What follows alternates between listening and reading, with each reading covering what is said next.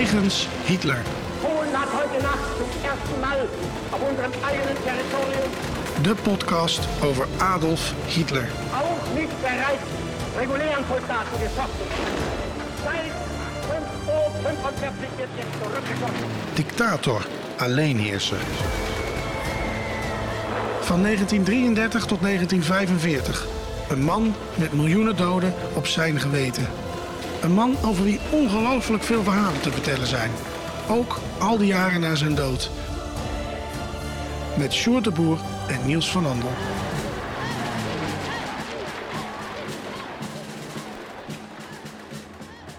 Een nieuwe week, een nieuwe wegens Hitler. En ja, het is, uh, ja, als deze online komt, is het kerst, hè, Sjoerd? Jij zit nu heerlijk aan het kerstdiner. Eerste kerstdag is het uh, vandaag. Ja, zeker. Ja, ja, ja. ja jij zit heerlijk met je, met je gezin aan het kerstdiner. En uh, ja, ik hoop dat het lekker is. Natuurlijk, um, um, voor, ook voor onze luisteraars, een vrolijk kerstfeest. En jij dan? Ja, ik zit nu ook met mijn uh, opa's en oma's en uh, een, uh, een uh, familie en mijn ouders en zo uh, aan het kerstdiner. En we hebben gisteren met het hele gezin, uh, het oude, voormalige gezin zal ik eigenlijk maar zeggen, mm-hmm, want mm-hmm. ja, we wonen niet meer met z'n allen thuis, uh, hebben we cadeautjes gedaan, dus uh, ja, het is helemaal compleet. Nou, goed zo. Ja, leuk, zeker. Leuk. Dus uh, nou, ik hoop natuurlijk ook dat onze luisteraars een fijn kerstfeest hebben. Uh, mocht je nog aan het werk zijn, omdat je, weet ik het, vrachtwagenchauffeur bent of zo, sterkte. Um, uh, maar goed, ik hoop in ieder geval dat uh, iedereen een fijne tijd uh, mag hebben. Um, we hebben een, um, een, uh, een, een bijzondere aflevering uh, voor de boeg. Uh, uh, we hebben al eens Kerst met Hitler gedaan. We hebben het over kerst gehad in het Derde Rijk. En hoe mm-hmm. werd dat nou gevierd? Ja. Um, Het is gewoon alweer twee jaar geleden dat we dat gedaan hebben. Zo lang zijn we al bezig. Um, dus en, dit wordt... Hebben we ook niet iets met kerstliedjes gedaan en zo? Ja, die zaten er ook in. Oh, ja. um, um, en, en, en die berichten hè, van die soldaten aan het front. Ja. Um, ja. D- nou, dat zat er allemaal in. Luister dat terug als je daar nog niet bent of het niet meer weet. Kan ik me ook goed voorstellen. Um, nou goed, een, um, in ieder geval een speciale aflevering dus. Want op kerst, daar moet je iets met kerst. Um, en we gaan gewoon um, als wegens Hitler gewoon eens alle kerstfeesten feesten langs die Adolf Hitler heeft meegemaakt. Uh, bewust of wellicht minder bewust. Ja.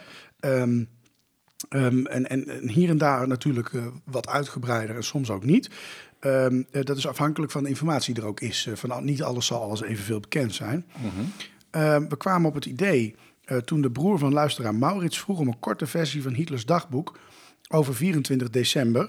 En uh, die zou Sjoerd uh, dan voor in een van zijn boeken uh, schrijven als verjaardagscadeau. Ja, en, t- en, ja, toen, en toen ja. dacht jij, um, um, ja, uh, goed idee en, en zeer sympathiek, maar, maar ook bruikbaar voor een kerstaflevering. We zaten daar namelijk oh. eigenlijk tot, tot vrij kort hiervoor mee te stoeien, hè? Ja, ik zat zo'n beetje zo'n, zo'n, zo'n verhaaltje te schrijven en toen dacht ik, hé, hey, maar dit is inderdaad een leuk idee.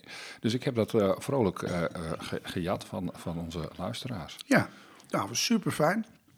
Iets uitgebreider. Um, um, ja, en um, um, iets uitgebreider uh, dus dan de vorige keren. Daar hebben we het eigenlijk ook meer gehad over dat Derde Rijk. En nu gaan we echt alleen naar onze uh, Führer kijken.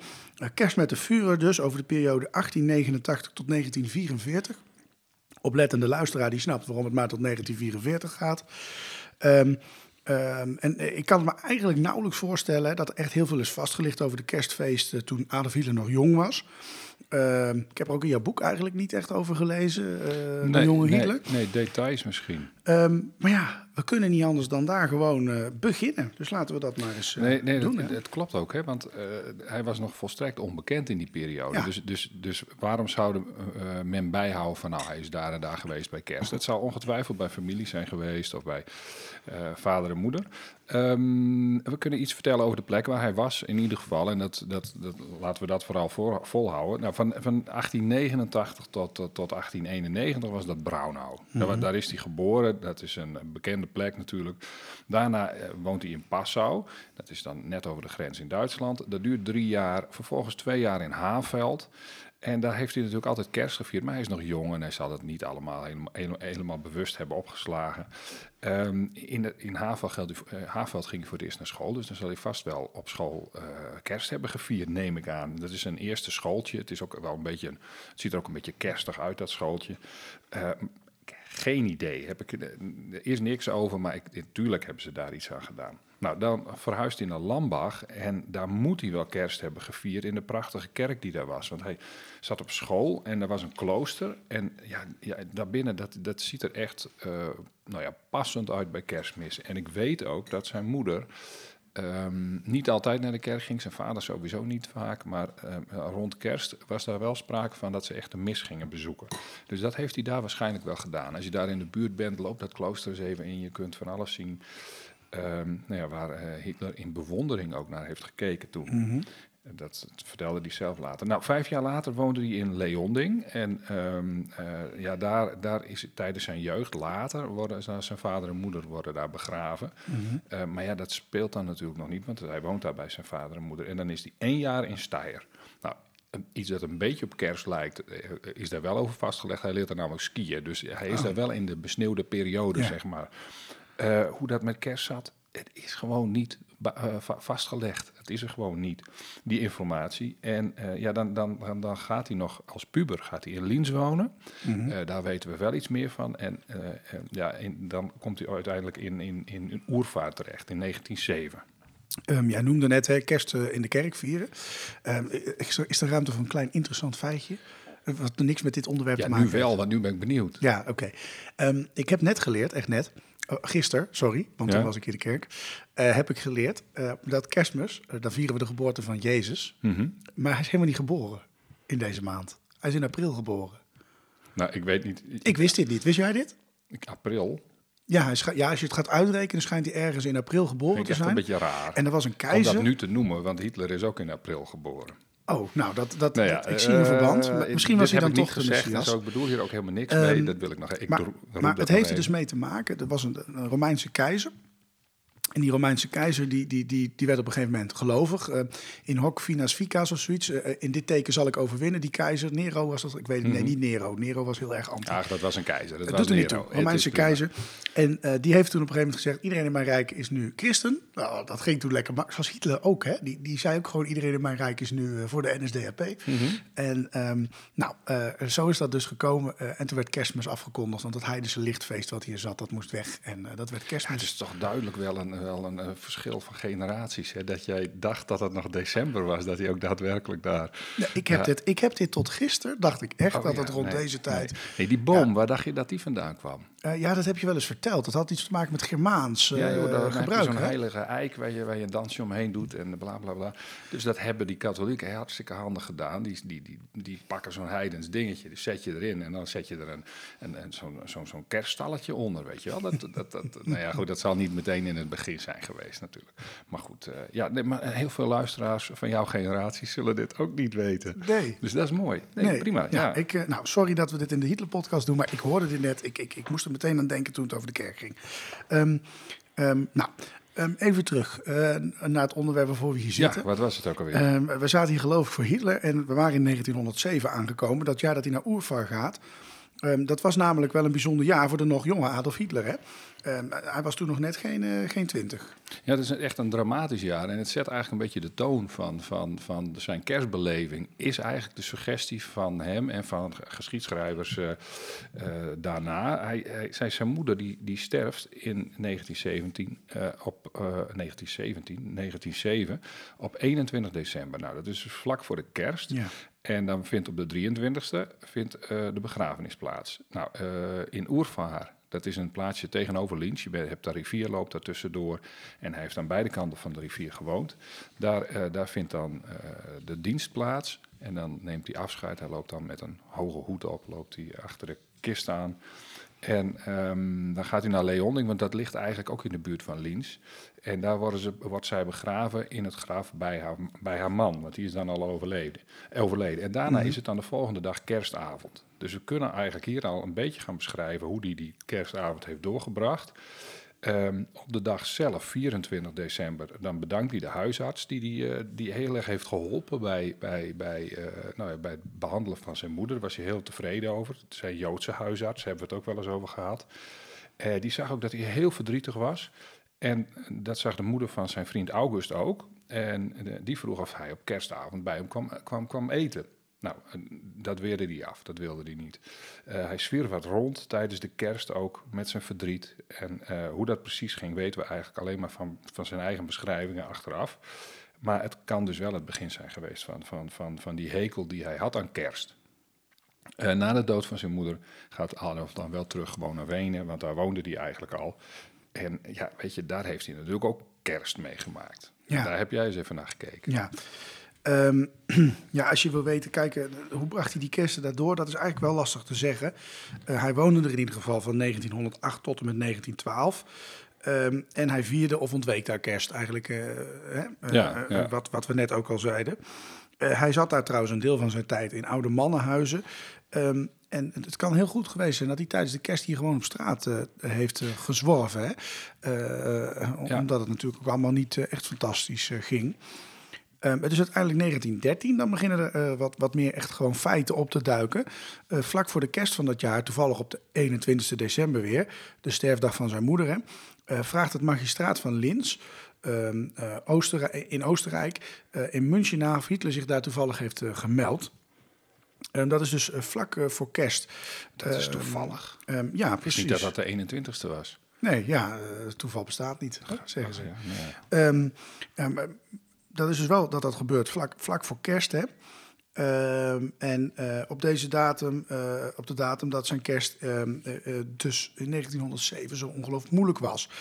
Um, het ging trouwens over zijn militaire dienst. Die had hij uh, effectief uh, ontlopen door naar Duitsland te verhuizen.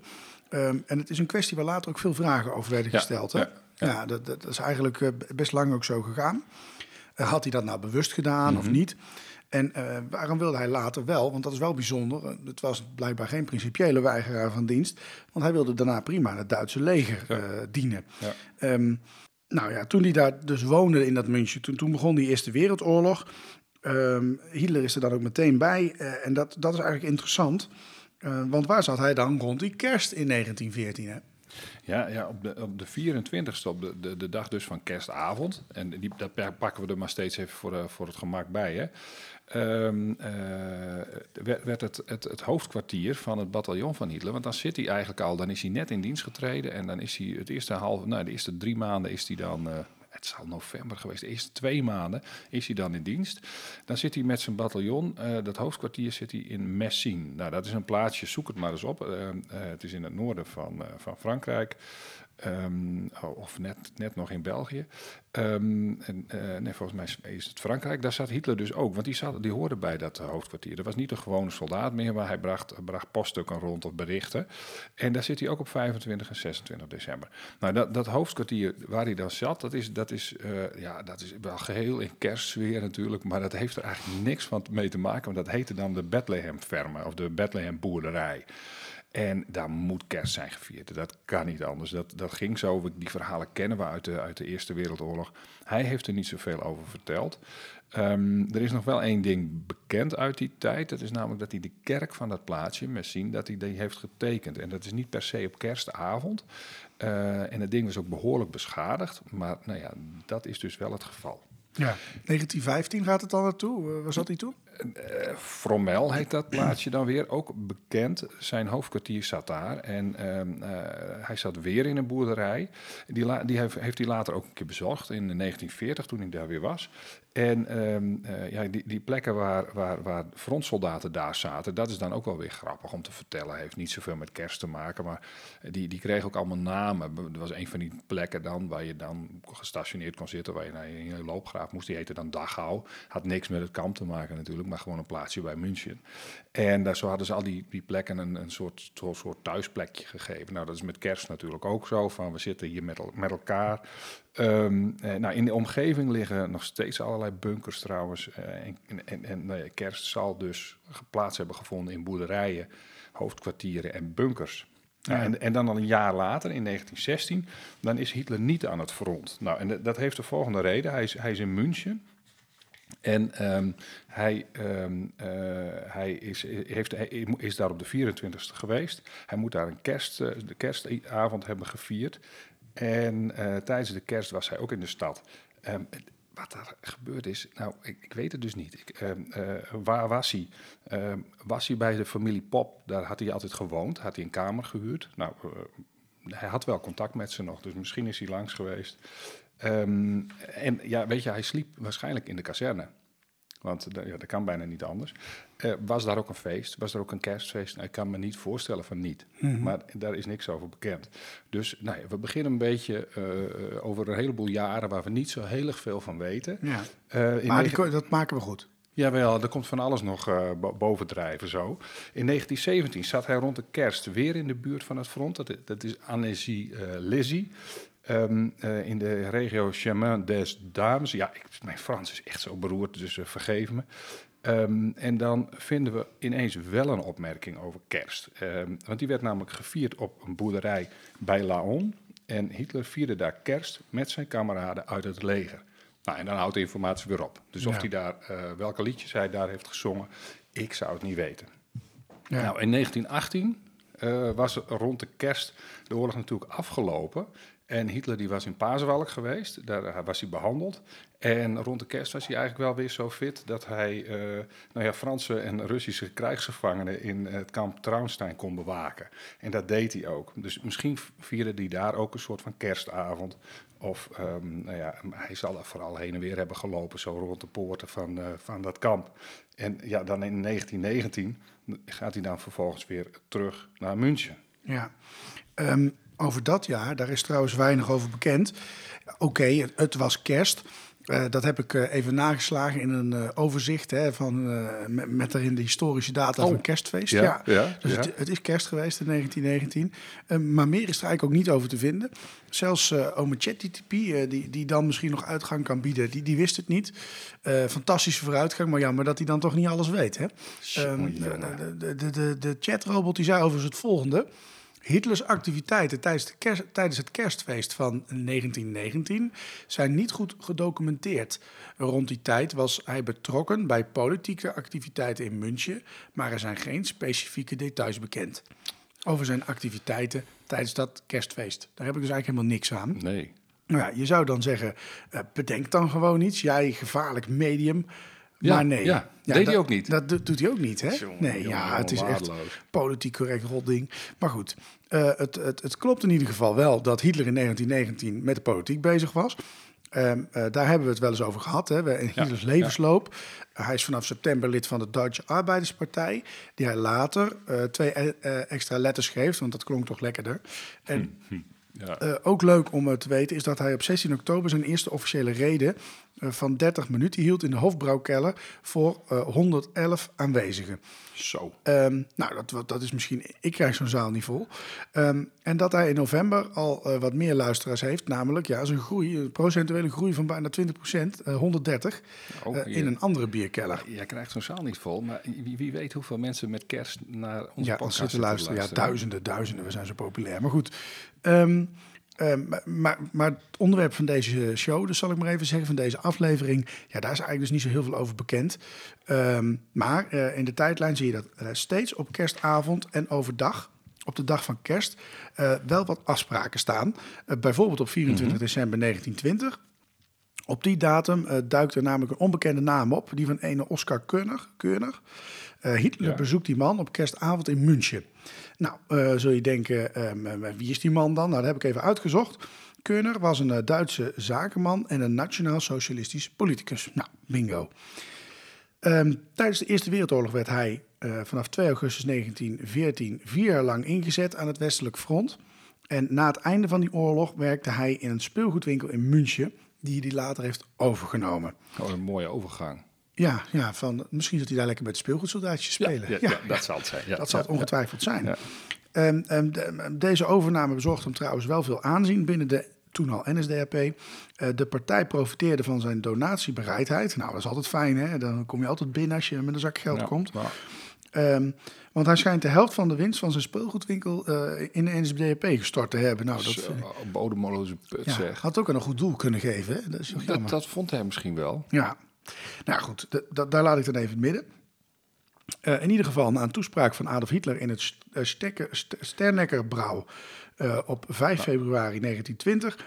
werd deze man lid van de toen nog D A P uh, met het lidmaatschap nummer uh, zeven vier drie. Ik ja. zei net stiekem even toen al de N S D A P, maar dat was dus de D A P. Dat was ja, een foutje nou, ja, in, ja.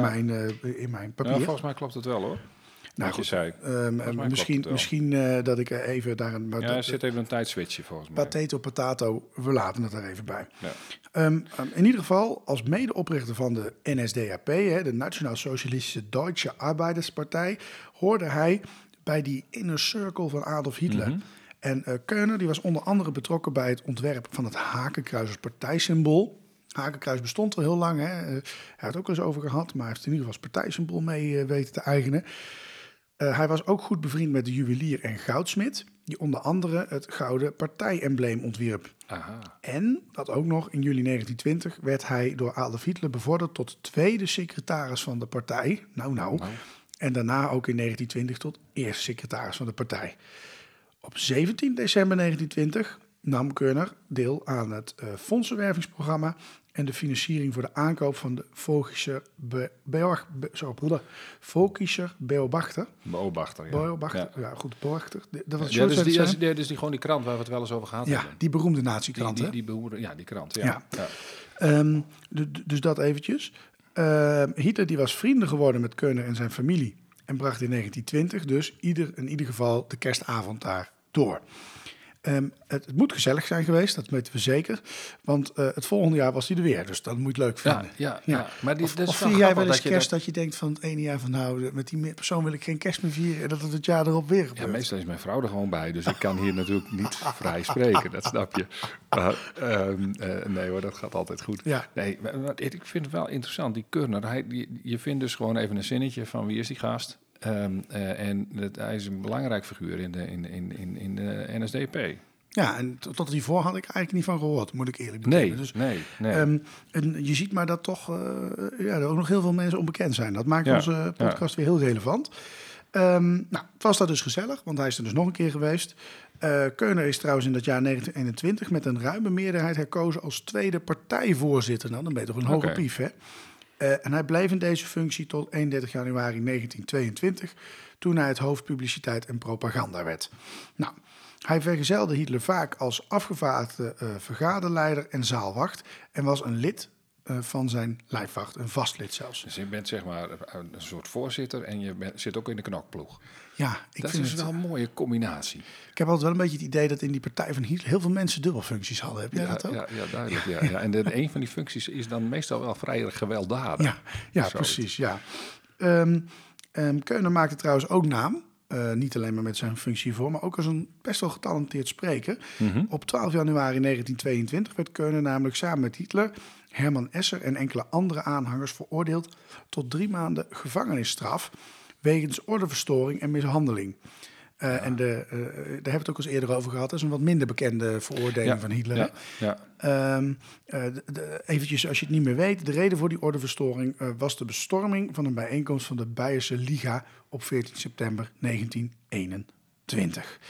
Nou, um, dan nog even naar uh, drie oktober negentien eenentwintig. Dus we hebben hier best wel even stiekem... toch iets breder gedaan dan kerst, hè? Maar ja, zo dat zijn mag, wij. Maar dat mag, dat vind zo ik zijn, leuk. Want dan heb je ons eigen wat podcast. Informatie. Hè? Het is onze eigen podcast, we mogen hier alles doen. Hitler was zagrijnig op vierentwintig december. Ja, dan blijf je. Dus dit, nee, dit is mooi. Ja. Dit, is, dit is informatie die ik ja. ook niet wist. Nee, precies. Dus het is heel leerzaam ook nog. Zo. Um, Even terug naar die drie oktober negentien eenentwintig. Uh, toen berichtte de kranten München... München heb je hem weer? De, de Beobachter bedoel je? Nachrichten. Oh, oh dat is een nee, andere. De Münchener Neueste Nachrichten. Oh, het nieuwste nieuws. Ja, over de inmiddels werkloze zakenman Körner. Körner beschreef daarin zijn acties als een daad uit passie. Zo. Nou, dat is nog eens wat, hè? Even iemand op zijn bek slaan met passie. Dat is eigenlijk, ja, oké. Okay. Kan ook. Nou, ik kan de situatie voorstellen dat mensen dat heel passievol doen misschien, maar eh, goed. uh, Körner was in de Bürgerbräukeller uh, tijdens die putsch van negentien drieëntwintig, dus hij was daar ook nog eens bij. Mm. En, en sloot zich aan bij de demonstratiemars naar de Feldherrnhalle. En toen de stoet de Feldherrnhalle bereikte, ontstond de beroemde botsing met de Beierse politie. Kennen we ook allemaal. Als je dat ja. niet meer weet, luister de aflevering twee voor terug. Uh, in het daaropvolgende vuurgevecht tussen de politie en de putschische... Uh, putschisten, hè, dus de, de, de opstandelingen, werd ook Körner gedood. En dat betekent ah. dat als je een van de eerste pagina's van Mijn Kamp bekijkt, je zijn naam ziet dat, ja, staan. Ja, dat moet dan wel. Ja. Ja, de dus gevallen, die stond daar.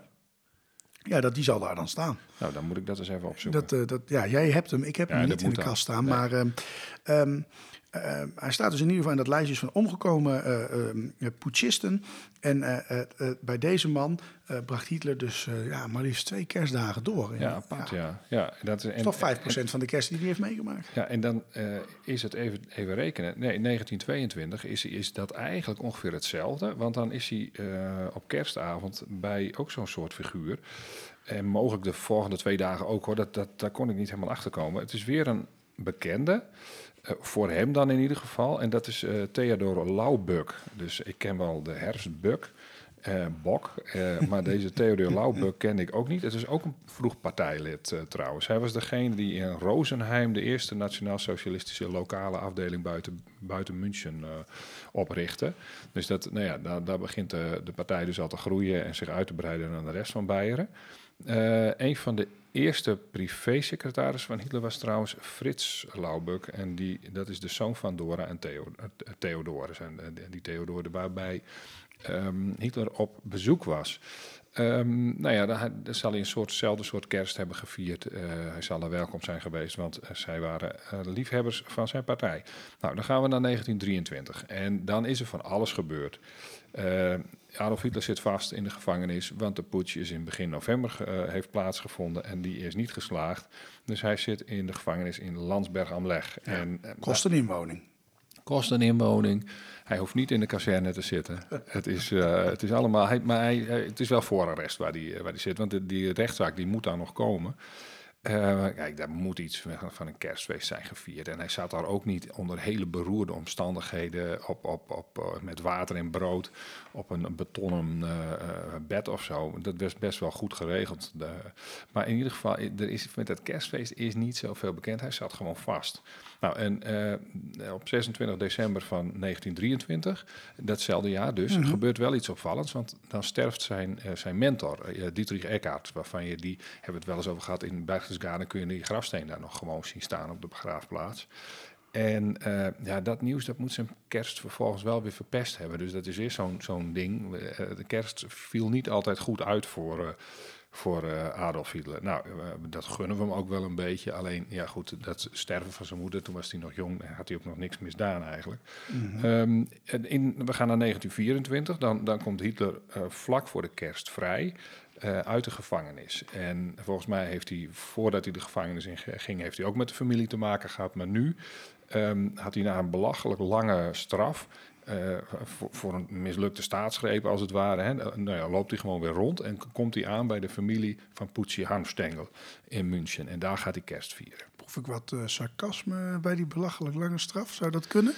Um, Ja, ja, ja. En, en nog geen, ja, wat is het, een jaar? Nee, niet eens, want de voorarrest is er misschien al, daar zat hij al wel vast. Maar ja, dat is toch belachelijk. Ja. Ik, daar zou ik het ook voor proberen. Dan had je als Wilders gewoon een Keizer, drie, vier jaar Keizer geleden had je het al kunnen eerste. Doen. Hè? Ja, ja, ja, ja, ja, ja. Nee, dat zo. Ik, ga hier, ik maak hier een vergelijking en die trek ik direct weer terug trouwens. Ja.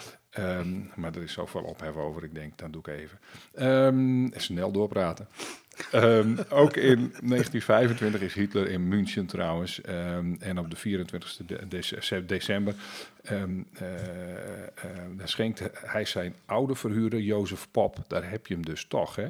Een exemplaar van Mein Kampf. Dus hij heeft nog contact met die oude, oude verhuurder. Mm-hmm. Nou, verder zou hij een rit hebben gemaakt buiten de stad om de kerststemming wat te ontlopen. Ah, hij, had er, hij hield er echt van. Ja, ja. Hij was echt, hij, hij genoot ervan. Ja. Hij had er uh, immers niet zoveel mee. Nou ja, dat heeft dus met die, met die dood van die moeder te maken. Um, de kerstdagen zelf bleef hij wel in de stad. Maar wat hij daar deed, is dan weer onbekend. Nou, een jaar later is hij op kerstavond bij de familie Reiter in Berchtesgaden. Kijk, dat is interessant, want hij had een relatie met de dochter. Mimi Reiter. Um, en uh, dat is die, die, een van die vrouwen die uh, uiteindelijk een soort uh, een, een zelfmoordpoging doet. Die slaagt niet bij haar, uh, gelukkig. En, uh, nou ja, dan, dan, maar ja, hij is daar dus gewoon om kerst te vieren. Of die ouders wisten van die relatie, geen idee. Want hij was daar in het dorp en, sp- en deed daar wel eens een speech en zo. Uh, de kerstdagen zelf verbleef Hitler in het hotel Duitserhof in het dorp. Dat is er niet meer volgens mij. En in negentien zevenentwintig is hij daar weer op de Obersalzberg. Uh, vierentwintig, vijfentwintig, zesentwintig december, hij is op de berg en dan verblijft hij in Huis Wachenveld. Um, ja, d- dat is eigenlijk het, de, de, het huis dat hij uh, later uh, koopt en waar hij later die villa de Berghof uh, plaatst. Dus dat gaat, een deel van dat huis blijft dan overeind, een paar kamers of zo, mm-hmm. maar dat zie je eigenlijk aan de buitenkant totaal niet. Um, dan gaan we door, um, negentien achtentwintig, negentien negenentwintig, negentien dertig... Um, ja, hij, hij maakt op een gegeven moment maakt hij steeds allemaal traditietjes. Hij is tijdens de kerstdagen op de Obersalzberg. Nou, in negentien negenentwintig is er een detail. Um, dat is heel erg leuk. Het is uh, de tijd dat zijn uh, nichtje Geli Raubal veel bij hem is. En die schenkt hem twee monocles. Van die, van die eenogige brilletjes. Mm-hmm. Gemaakt door Hitlers vaste opticien Nicolaas Bugaar uit München. Leuk als detail. Ik denk niet dat je hem daarmee vindt. Maar goed, um, uh, iets spannender is de kerst van negentien eenendertig.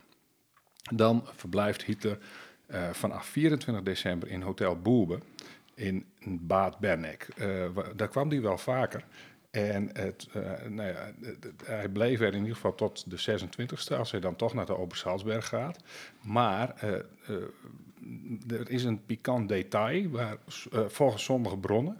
Want in dit Hotel Boebe, daar zouden heel veel mannen komen die elkaar opzochten voor een beetje liefde tijdens de kerst. Ah. Nou, en dan is de suggestie, omdat hij daar wel vaker kwam, dat Hitler daar misschien ook wel om die reden kwam.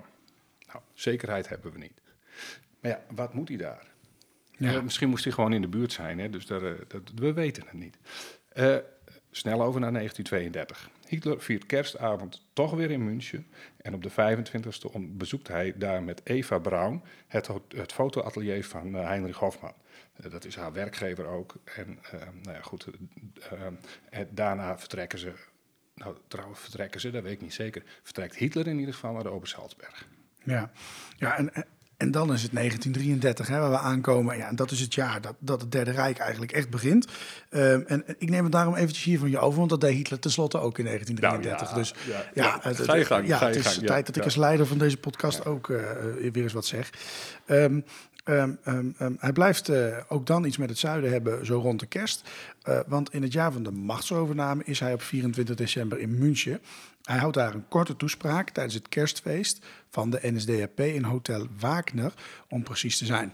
En daar zit, dan, um, um, um, um, um, um, uh, daar zit hij dan dus in de buurt. En s'avonds zit hij dus lekker uh, alleen thuis. Um, leuk, leuk. Ja, ja, met al zijn vrienden. Gezellig weer. Ja. Uh, ook de volgende dag is hij nog in München. Uh, maar tweede kerstdag niet meer. Um, uh, dan doorbreekt hij zijn uh, gezaggerijn en uh, gaat naar de Obersalzberg. En dat gezaggerijn is natuurlijk een invulling van onszelf. Want uh, ja, nou, dat weten we niet. Um, ook die invulling van kerst wordt al snel een uh, traditionele um, manier daarvan. Voor hem in ieder geval. Um, um, en, en op dat moment is hij natuurlijk al Führer. Hè? Uh, ook in negentien vierendertig houdt hij op vierentwintig december weer een toespraak in hetzelfde hotel voor zijn oude kameraden van de partij. En daarna is hij weer alleen... Um, um, zo, zo hebben kunnen vinden in ieder geval. Ja. Um, de hele eerste, eerste kerstdag lang. Nou, oh, ongezellig. Ach joh. Um, er staat sneu, in de bron. Man. Ja, nou ja, sneu man. Ik krijg soms wel... Ja, jij zegt dat nu, die man verschrikkelijke daden gedaan. Maar ik was toch gewoon een sneu mannetje. Ja, nou ja, misschien... En misschien ja, ja, ja, ja. ja, neem niet weg wat hij heel slechte dingen heeft gedaan. Hè, voordat mensen denken dat ik sympathie begin te krijgen. Um, ja, totdat hij tegen je begon te schreeuwen of zo. Maar ja, dan, dan moet je ook maar... Als je, dat, als je dat nu zou doen, zou je natuurlijk in de lach schieten. Maar ik denk dat je dat... Als, als, je, dan, als jij nu zo tegen iemand zou schreeuwen, dan zou je de vertrouwenspersoon bellen. Ja, dat is waar. Ja, ja. Of ik, ik zou gewoon hoeken. Ja, jij wel, ja. Ik weet niet of je dat dan weer... Of dat dan weer heel veel positieve effecten heeft op je, maar goed. Nee. Um, even terug naar het verhaal. En over die kerst staat het volgende in de, in de bron. Hitler was altijd teruggetrokken rond kerst. Um, ja, de, ja. ja, en we snappen inmiddels denk ik ook wel waarom. Ja, ik, ik, ik heb gelukkig al mijn ouders nog, dus ik kan me daar niks bij voorstellen. Maar ik kan me ook wel voorstellen rond de kerstdagen dat het toch moeilijk is. Ja. Um, um, het had misschien trouwens niet alleen met zijn moeder te maken, maar ook we hebben eerder verteld dat zijn, mo- zijn mentor is ook nog eens dood uh, gegaan rond die kerst. Ja. Dus dat is allemaal uh, een beetje vervelend. Um, Um, nou ja, goed. Um, het zou trouwens ook best kunnen dat Hitler het allemaal een beetje cultiveerde. Maar goed, uh, ja, ja, dat zullen we d- niet dat weten. Is, ja, dat is natuurlijk ook wel... Hij wilde ook wel laten zien uh, waar hij mee worstelde of zo. Of weet ik veel wat. En misschien overdreef hij het ook wel. Dat heb je met die dood van die Geli een beetje. Hè? Ja. Nou ja, ja, goed, dat, ja, ja, dat lastig, zou, zou ja. maar zo kunnen. Ja. Het is altijd lastig om iemand te analyseren die we niet zelf hebben gezien. Nee, ik ben ook geen psycholoog. Uh, nee, dat weet ik. Op, de, op zesentwintig december ging die trouwens op, volgens traditie weer naar de Obersalzberg. Hm. Nou, dan is het negentien vijfendertig. Um, en dan verrast de man met smalle snor een keer. Zijn oude makkers uit München, um, uh, maar weer eens een keer met een mooie toespraak. Ja, ja, ik ja. moet een beetje lachen. Ja, het is eigenlijk gewoon, we kunnen eigenlijk gewoon ook alles in één keer doen. Tot, ja, je uh, kunt al die jaren gewoon ja. in, één keer, in één keer plakken. Ja, soms slaat hij weer wat over. Hè? Ja. ja, nou goed. Um, hij verrast dus in ieder geval, mooie toespraak. Uh, en hij verblijft op de zesentwintigste op de Obersalzberg. Maar op eerste kerstdag gebeurt er toch wel iets interessants. Uh, hij heeft dan een bespreking in zijn appartement met Leni Riefenstahl ah. over de film Olympia, hey. die ze zou gaan maken. Ja, dat is wel interessant. Nou, over Leni Riefenstahl hebben we ook eens gehad dat hij haar heeft verzoend of zo. En, uh, ja, dat niet helemaal dat lekker zou, viel. De, nee, dat, ja, zo, hij zou, kwam te dichtbij of zo. Ja, ja toch? Ja. ja. Ja, dat kan ik me wel voorstellen bij Hitler. Maar goed, uh, zij zou die film gaan maken, want het jaar daarop uh, zijn natuurlijk de beroemde Spelen. En dat doet hij op eerste kerstdag, was het zij? Eerste, ja. toch? Ja, ja oh, nou, het okay. is wel duidelijk dat die Prima. mensen niet echt uh, tijd met een gezin gunt. Maar goed, of, of, of met vrienden. Um, nou, dan is het negentien zesendertig. Uh, er is uh, conform traditie weer een reden voor zijn medestrijders op kerstavond. En hij gaat daarna naar de berg. Uh, opvallend aan deze kerst is dat Hitler ziek is en dat dokter Morell hem behandelt. En die man uh, wordt daarna zijn lijfarts. Oh, dat is ook dus een soort ook historisch momentje. Ja, dus hè, je ziet dat ook dat kerst toch wel weer wat oplevert. Naast uh, dat historische detail is er nog een opmerking uh, iets tijdens deze kerst. Want tijdens deze kerst in negentien zesendertig uh, verzoent Adolf Hitler zich met zijn halfzus Angela. Nou, dat ja. was ook wel fijn. fijn. De, de, de kerstgedachte helemaal, die verzoenlijkheid. Ja, wel mooi hè. Ja. Um, die daarna... Het was um, toch een gevoelige jongen. Uh, Zo vervelend dat mensen als je in een verhaal zitten. Die wordt ja, sorry, sto- sorry, ik, ik sorry. ga dit alleen ga door, ga door. Nee, nee, nee. Um, um, even terug. Uh, um, um, uh, die, verzoenlijk, die, die onverzoenlijkheid ja. um, die daaraan vooraf gegaan uh, moet zijn, die, die duurde blijkbaar wel heel lang. Want hij had altijd een hekel aan haar. Dus uh, nou, dat, dat, dat, dat, dat was niet helemaal lekker. Uh, geen idee eigenlijk waarom. Uh, uh, maar dat ga ik nu vertellen. Want hij had een hekel aan haar uh, sinds ze getrouwd was met haar man Leo. Ja, nou, ja, ja, ja, uh, ja. Aan wie hij werkelijk een hekel had. Ja, die nam nog wel in, hè, weet je wel ook. Dat, uh, ja, dat die vond, ja. Lustte wel een borreltje. Ja, die lustte wel een borreltje. Uh, alleen wat ik dan wel weer grappig vind. Uh, uh, ja, hij heeft dus een hekel aan haar vanwege de man. Maar die was al meer dan twintig jaar dood. Dus dat, ja, ja. ja. ja. Hmm. Um, Um, nou goed, het kan ook prima nog om iets anders zijn gegaan. Um, om, om iets wat op de Obersalzberg uh, speelde. Ja, um, daar is wel iets. Um, ja. Daar is wel iets, maar dat weet ik zo even niet. Nee. Ik weet dat daar wel gedoe was. Ja, ja, ja. Goed. Ook iets uh, met Eva Brouw volgens mij. Die... Nou, we kunnen het daar nou, nog ja. eens over hebben, maar dat, dat, dat, dat, voor nu weten we het in ieder geval even niet. Um, Het wordt uiteindelijk negentien zevenendertig. Hitler die varieert dan wel een beetje op hetzelfde thema. Hij staat dan in Nuremberg, dus eens een keer wat anders op vierentwintig december. En viert daarna kerst. Uh, maar hij gaat op dezelfde dag op weg terug naar München, waar hij weer zijn jaarlijkse toespraak voor zijn oude Daar vrienden is die weer. Ja, je hoopt toch elke keer dat die man ineens iets wonderlijks doet, maar nee. Um, die avond gebeurt er nog iets wat je um, sneu of eigenaardig zou kunnen noemen eigenlijk. Hè? Uh, Hitler is op kerstavond in zijn appartement in München. En mogelijk verveelde hij zich. Of werd hij in ieder geval wat neerslachtig van het alleen zijn. Nou, dat is al heel wat. Mm-hmm. Want op die avond ging hij samen met zijn bediende door de dienstingang het pand uit. En doken samen op de achterbank van een taxi. En Hitler liet zich daar een keer goed... Oh nee, dat staat... Hitler liet zich... Valt het al, ik denk, hè? Ja, ja. ja. ja je denkt, het wordt een heel erotisch verhaal, maar dat valt toch tegen? En dan reden ze samen naar Hotel Boebe ja, en dan gingen ze... Nou ja, ja, nou ja, ja. daar gingen ze even boeken. Nee, toch niet? Nee. Uh, ze gingen in ieder geval in die taxi dus. Uh, en Hitler liet zich rondrijden door de stad uh, zonder doel. Ze stopte wel heel even bij een café, uh, maar ze gingen toch niet naar binnen. Uh, uh, en na een tijdje rijden waren ze gewoon weer terug uh, met, bij het appartement. Um, uh, het is dan slecht weer geworden. Er valt uh, een ijsregen de weg en de stoep die zijn spekglad geworden. Mm-hmm. Um, en Hitlers bediende uh, moet Hitler ondersteunen uh, als hij naar binnen gaat. Anders zou hij uitglijden. Het is, kwart over, het is om kwart over elf weer thuis met beide benen intact. Jammer. En gelukkig ja. voor hem. Um, voor hem dan wel weer gelukkig. Want op de volgende dag uh, reist hij weer naar de Obersalzberg om daar kerst verder te beleven. Ja, ja. We, we gaan inmiddels over van vieren naar beleven. Ja, maar het klinkt wel als één grote eenzame toestand die kerst. Ja. Omdat je uit ellende gewoon achter in de taxi gaat zitten en dan een rondje gaat rijden door de ijsregen. Nou ja, goed. Ja. het is wat. Um, ja, het is, het is, het is daar neemt u nog wraak voor, hoor, in de toekomst. Dat komt, dat komt helemaal goed. Um, dan wordt het uh, de, de, de dag van kerstavond negentien negenendertig. Het is dan inmiddels oorlog. Hè? Hmm. Uh, en dan houdt hij trouwens voor de laatste keer een toespraak voor zijn trouwe makkers in een bierkeller in München. Oh, gelukkig zeg. Ja, die moet ook blij geweest ik, zijn. Die ik, denken, we zitten hier al zes jaar na hetzelfde uh, lulverhaal te luisteren. Ja, ik, ik heb nu ja, geen, geen woord ervan gehoord, maar ik, ik vind alleen de opsomming al vervelend.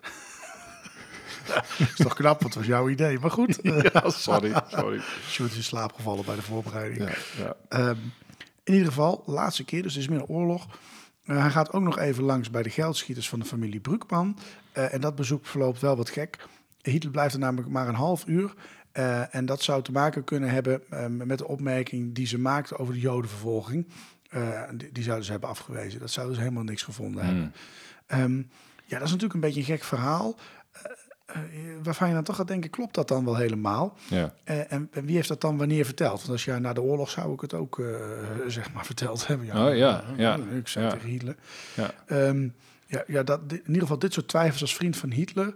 Uh, rondbezuinen uh, tijdens het Derde Rijk. Nee, dat lijkt me dan weer niet. Dat, nee, dat zullen ze niet gedaan hebben. Nou, dan, nou ja, je weet wat er is gebeurd met de nacht met de lange mes. Als je niet helemaal aan Hitlers kant stond. Ja, die was al geweest volgens mij, toch? Nee, maar je weet... Nee, nee, nee, nee, ik, bedoel, nee, ik snap je punt. Ja, je weet wat er punt. gebeurt ja. met je als ja. je niet uh, doet wat de Führer zegt. Ja.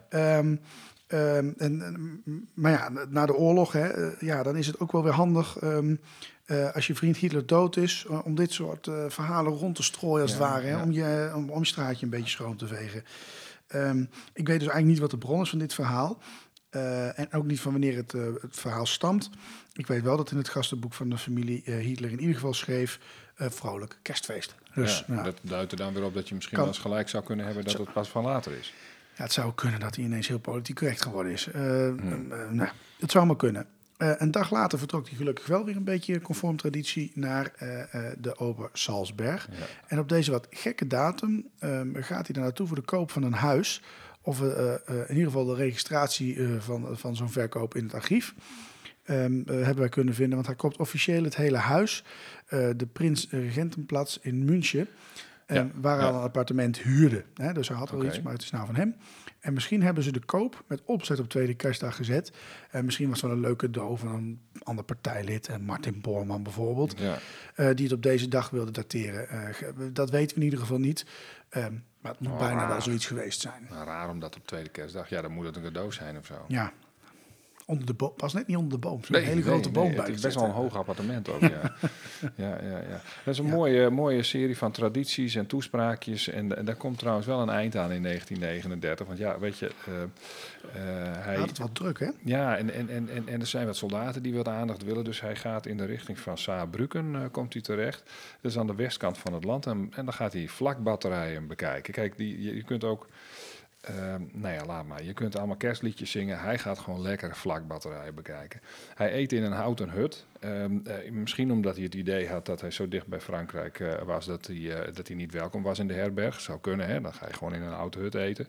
Um, hij, hij bekeek in de regio ook, ook bunkers en stellingen op de Spiegerheuwen. En wat ik heel opmerkelijk vond... hij is ook de grens overgegaan, staat in de beschrijvingen... dat hij uh, even een Franse bunker ging bekijken. Nou, nou was er helemaal nog, nog niks aan de hand... Um, maar ja, hij gaat dan als leider van Duitsland wel de grens van Frankrijk over om dat te kijken. Nou, dat vond ik opmerkelijk.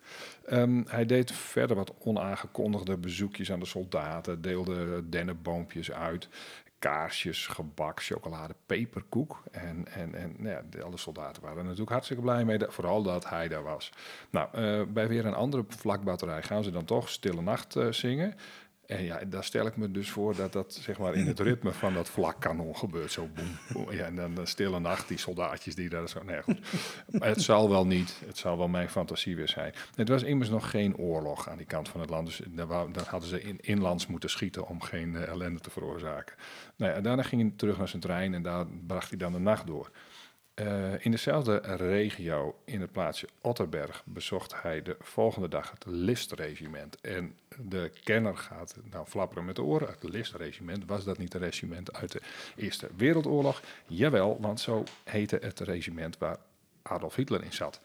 Uh, Julius List was de eerste chef daarvan en die stierf al heel snel uh, tijdens de Eerste Wereldoorlog. En toen hebben ze dat regiment zo genoemd. Um, na het bezoek vertrekt hij naar Berlijn, waar hij op tweede kerstdag om tien uur 's ochtends aankomt. Nou, dan is hij dus aan het front geweest. In negentien negenendertig, omdat de ene traditie is weggevallen en de andere traditie moet worden ingevuld, uh, gaat hij met kerst natuurlijk weer zo'n soort bezoek doen. Um, dat is uh, letterlijk in negentien veertig zo. Um, uh, nou ja, en, uh, uh, uh, en, en in negentien veertig bezoekt hij dus het plaatsje Devray aan de Franse westkust. Nou, hij ja. houdt daar, want dan is de oorlog begonnen. Ja, en dat en hebben ze al veroverd dan. Ja, dat hebben ze veroverd. Dus daar zitten ze. En uh, dan houdt hij een toespraak voor zijn troepen. Dat zijn dan andere troepen dan die van de N S D A P. Uh, in ieder geval uh, hebben ze nu echt lege pakjes aan. En, um, en dan, dan gaat hij op verschillende plekken gaat hij bij ze langs en dan overnacht hij in een tunnel in zijn trein. Niet zomaar in zijn trein, maar echt in een tunnel. En dat had natuurlijk met mogelijke luchtaanvallen te maken, want dat had nu tenslotte wel oorlog. Nou, uh, op eerste kerstdag uh, gaat hij dan vervolgens naar Beauvais, als ik dat goed uitspreek. Ook daar spreekt hij dan voor soldaten. Uh, in de kustregio is dat, het is iets meer landinwaarts nog. Um, hij bekeek daar de onderkomens van de mannen na een dag in hun bijzijn en zo vertrekt hij dan ook wel weer naar zijn privétrein. Tweede kerstdag negentien veertig. Hij gaat er dus een aantal dagen naartoe, is hij in Metz en dan gaat hij uh, weer soldaten bezoeken. En dat zijn niet zomaar soldaten, maar de soldaten van de L H L S A H, oftewel lijpopstandaarden Adolf Hitler. In een feestzaal ontmoette hij ze en daarna stapt hij in de trein en reist naar een regiment van de infanterie voor een volgend bezoek. Nou, na een lange dag slaapt hij dan natuurlijk weer in zijn trein. En dan is het negentien tweeënveertig. De sfeer is definitief naar de knoppen. Uh, Hitler is in zijn hoofdkwartier Wolfsjansen in het oosten en je leest dan in de bronnen weinig meer over festiviteiten. N S D A P-feesten niet, geen peperkoek, uh, alleen iets over kerstavond. Uh, d- nou ja, dan doet hij wel eens een kerstfeestje. Hitler ondertekende op de vierentwintigste wel een bevel. Het lijkt een soort uh, gratie-achtig iets. Uh, maar dat is het helemaal niet hoor. Een bevel om Russische soldaten beter te behandelen. Uh, en dat gaat om drie komma vijf miljoen mannen uh, die beter ingezet kunnen worden. En dat gaat helemaal niet per se omdat ze zo vriendelijk voor ze moeten zijn. Maar ze kunnen mm. ze beter aan de arbeid zetten. En daar willen ze dus voor gebruiken. Nou, dus dan moet je er wat voorzichtig mee omgaan. Uh, uh, van de eerste en tweede kerstdag weten we alleen dat Hitler op de Wolfsjansen is. Dat is natuurlijk niet een plek waar normale mensen graag hun kerst doorbrengen. Uh, en zeg maar ook negentien tweeënveertig beloop, be, verloopt dan behalve een feestje op kerstavond tam. Want tijdens de kerstdagen op de Wolfsjansen is het uh, geen feestje. Ja, het is oorlog en er valt weinig te vieren. Precies. Even voor de duidelijkheid. Uh, we spraken net eenenveertig en tweeënveertig. Ja. Um, we hadden per ongeluk een, een jaartal. En dat geldt ook voor mij. Ik had het over achtendertig. Ik zie dat wij uh, twee jaartallen per ongeluk verkeerd hebben opgeschreven. Maar ik denk dat de mensen wel doorhebben als we naar zevenendertig, naar achtendertig gaan. Dat dat, dat wel klopt. Um, uh, in ieder geval, we waren bij tweeënveertig gebleven met jou. Dan aan mij de eer om de laatste twee uh, te doen. Uh, van uh, negentien drieënveertig uh, is de planning uh, van de werkdagen van Hitler bijgehouden. Uh, er vindt op vierentwintig december negentien drieënveertig overleg plaats over frontzaken. En verder spreekt Hitler met Martin Bormann, die inmiddels een belangrijke rol heeft gekregen. Hè, die eigenlijk altijd wel in de buurt van de Führer te vinden moet zijn. Uh, na een feestje op kerstavond dat pas om tien uur begint, nou dat, uh, dat is toch laat voor Hitler en wat slaap, breekt eerst de kerstdag aan. Uh, Hitler spreekt weer twee keer met Bormann en Heinrich Hoffmann, uh, die luncht met hem. Uh, Hoffmann werd wel vaker trouwens uitgenodigd als uh, oppepper en hij had altijd wel mooie verhalen en hij kon Hitler dan af en toe uh, laten lachen. Um, en waarschijnlijk, uh, dat kun je ook wel voorstellen, als je een beetje de oorlogsverloop kent, hè, dan kun je dat in drieënveertig ook wel gebruiken. Uh, maar ook, uh, ja, uh, Himmler komt langs. En ja, dat is een wat minder gezellige jongen natuurlijk om even langs te, te krijgen. Ja. Uh, Hitler neemt trouwens op deze dag een besluit over zijn kunstverzameling, uh, die voor de veiligheid in Oostenrijk, in, uh, um, um, um, um, in Oostenrijk uh, is in ieder geval. En uh, die wordt naar twee andere plekken uh, gebracht. Op tweede kerstdag laten ze Hitler een beetje met rust en pas 's avonds is er dan een militaire bespreking. Nou, dan gaan we naar het laatste jaar. In negentien vierenveertig beleeft Hitler namelijk zijn laatste kerst op aarde. Van vieren komt het niet veel. Ik hoor direct engelen, oh, ik hoor direct engelen zingen. Ja, zo. Ja, ja, precies. Je slaat van schrik gewoon ja, ja. dingen eraf. Hè. Um, hij is in zijn hoofdkwartier, het Adlerhorst, in het westen van Duitsland. Uh, het Ardennenoffensief uh, is dan bezig. Mm-hmm. Uh, maar gelukkig is Bormann uh, bij hem, die altijd wel een, uh, een schuldige weet aan te wijzen bij alles wat misging. Ja. Um, um, overigens, het Ardennenoffensief loopt rond de kerst nog redelijk, hè, um, ja. maar het begint wel vertraging op te lopen.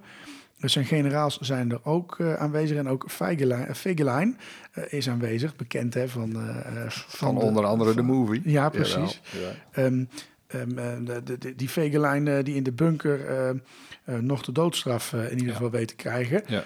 Uh, en hoewel dit een gezellig uh, gezelschap is, was er geen sprake van een leuke kerstavond. Nee, je moet je voorstellen, joh, dat je, je zegt dat zo, dat je met Martin Bormann en meneer Fegelein, die wisten nog wel te raken, zeg maar, maar dat je daar de kerst mee doorbrengt. Ja. Ik zou toch ook maar, maar Blondie gewoon... Uh, nou, terwijl je weet dat het klaar is eigenlijk, hè, want ja, dat, dat was toen ja, al duidelijk. Ja. Uh, Hitler is daar echt, daar is Hitler echt een zielig mannetje geworden. Een man die gebroken is, wiens dromen voorbij zijn. Uh, en misschien zou hij nog wel eens gedacht hebben toen, van was ik maar gestopt in negentien veertig. Dan had ik nu nog gewoon mijn rijk gehad. Maar oké, okay. uh, op uh, eerste kerstdag is er trouwens ook weinig feestelijkheid. Er vinden besprekingen plaats van de situatie aan het front. En uh, dokter Morell die zet nog even een keer een uh, dappere vitaminespuit in het uh, vure uh, vlees. En op uh, tweede kerstdag maakt Hitler een... Ja, het is, verwoord dat weer prachtig. Ja, prachtig. Ja, het is echt weer fantastisch. Ja, het is leuk. Ja, maar goed, het is Ik leuk. Ik zie hem zo, hop, in zijn bil zo. Ja, plat, uh, hier, uh, mijn vuur, en dan kunt u weer even een dagje door. Um, op tweede kerstdag maakt Hitler een ommetje en overlegt hij met Bormann. Maar vrolijk is het allemaal niet. Er komen geen overwinningen meer, dat is dan duidelijk. En die kerst zijn de laatste stuiptrekkingen van het Derde Rijk. En die van een langzaam instortende dictator... die geen ruimte meer heeft voor plichtplegingen en feestjes. Het jaar negentien vijfenveertig maakt hij maar voor de helft vol. Na negentien vierenveertig zou het nooit meer een witte kerst en kerstvieren zijn. Maar alleen nog maar die hele warme kersten. In de hel, bij de echte demonen.